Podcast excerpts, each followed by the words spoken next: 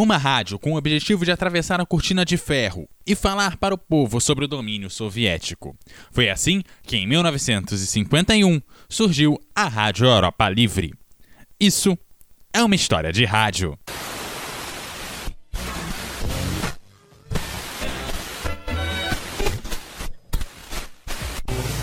História de rádio.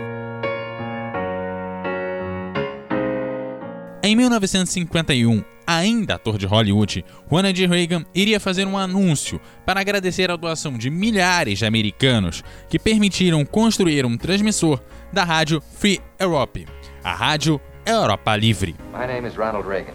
Last year, the contributions of 16 million Americans to the crusade for freedom made possible the World Freedom Bell, symbol of hope and freedom to the communist-dominated peoples of Eastern Europe, and built this powerful 135,000 watt Radio Free Europe transmitter in Western Germany. Uma emissora que, segundo o próprio Reagan, atravessava diariamente a cortina de ferro com a verdade, contestando as mentiras do Kremlin e levando uma mensagem de esperança a milhares de pessoas sobre o regime comunista. Em 1950, a Guerra Fria, recém-iniciada, vivia uma de suas fases mais quentes. Havia conflitos na Coreia e ainda era fresco o embargo que Stalin havia feito sobre Berlim em 1948, que os aliados conquistaram graças a uma das operações aéreas mais importantes da história. Enquanto no leste se consolidavam regimes satélites da União Soviética, a caça aos comunistas nos Estados Unidos se iniciava. Foi neste contexto que nasceu a Rádio Europa Livre, dirigida à Europa do Leste, exceto a União Soviética. A Szabad Európa rádiója a Szabad Magyarország hangja. Tuk je rádio Svobodna Evropa. Głosot na Svobodna Bulgaria. Aici Radio Europa Liberă, vocea României libere. Mówi Radio Wolna Europa, głos wolnej Polski. Hlási sa vám hlas Slobodného Československa, rozhlasová stanica Slobodná Európa.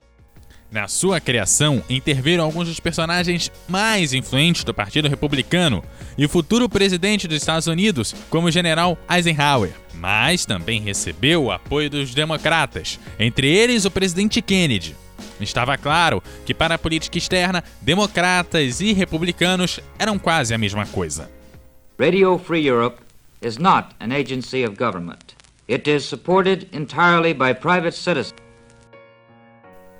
A emissora se instalou na Alemanha e durante 20 anos, a versão oficial era que a emissora funcionava através de doações de pessoas e instituições norte-americanas, através do Comitê Americano para uma Europa Livre. Porém, a verdade é que por trás daquelas transmissões estava a CIA.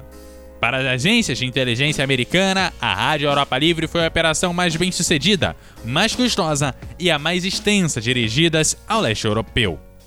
Uwaga!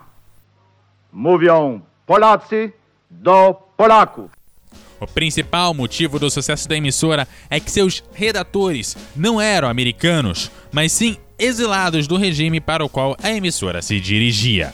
Quando, em 1952, as transmissões foram iniciadas para a Polônia, se informava que as transmissões ocorriam graças ao Comitê Americano para uma Europa Livre. Era fato que a rádio era um produto da Guerra Fria e, como tal, sofreu perseguição do regime soviético.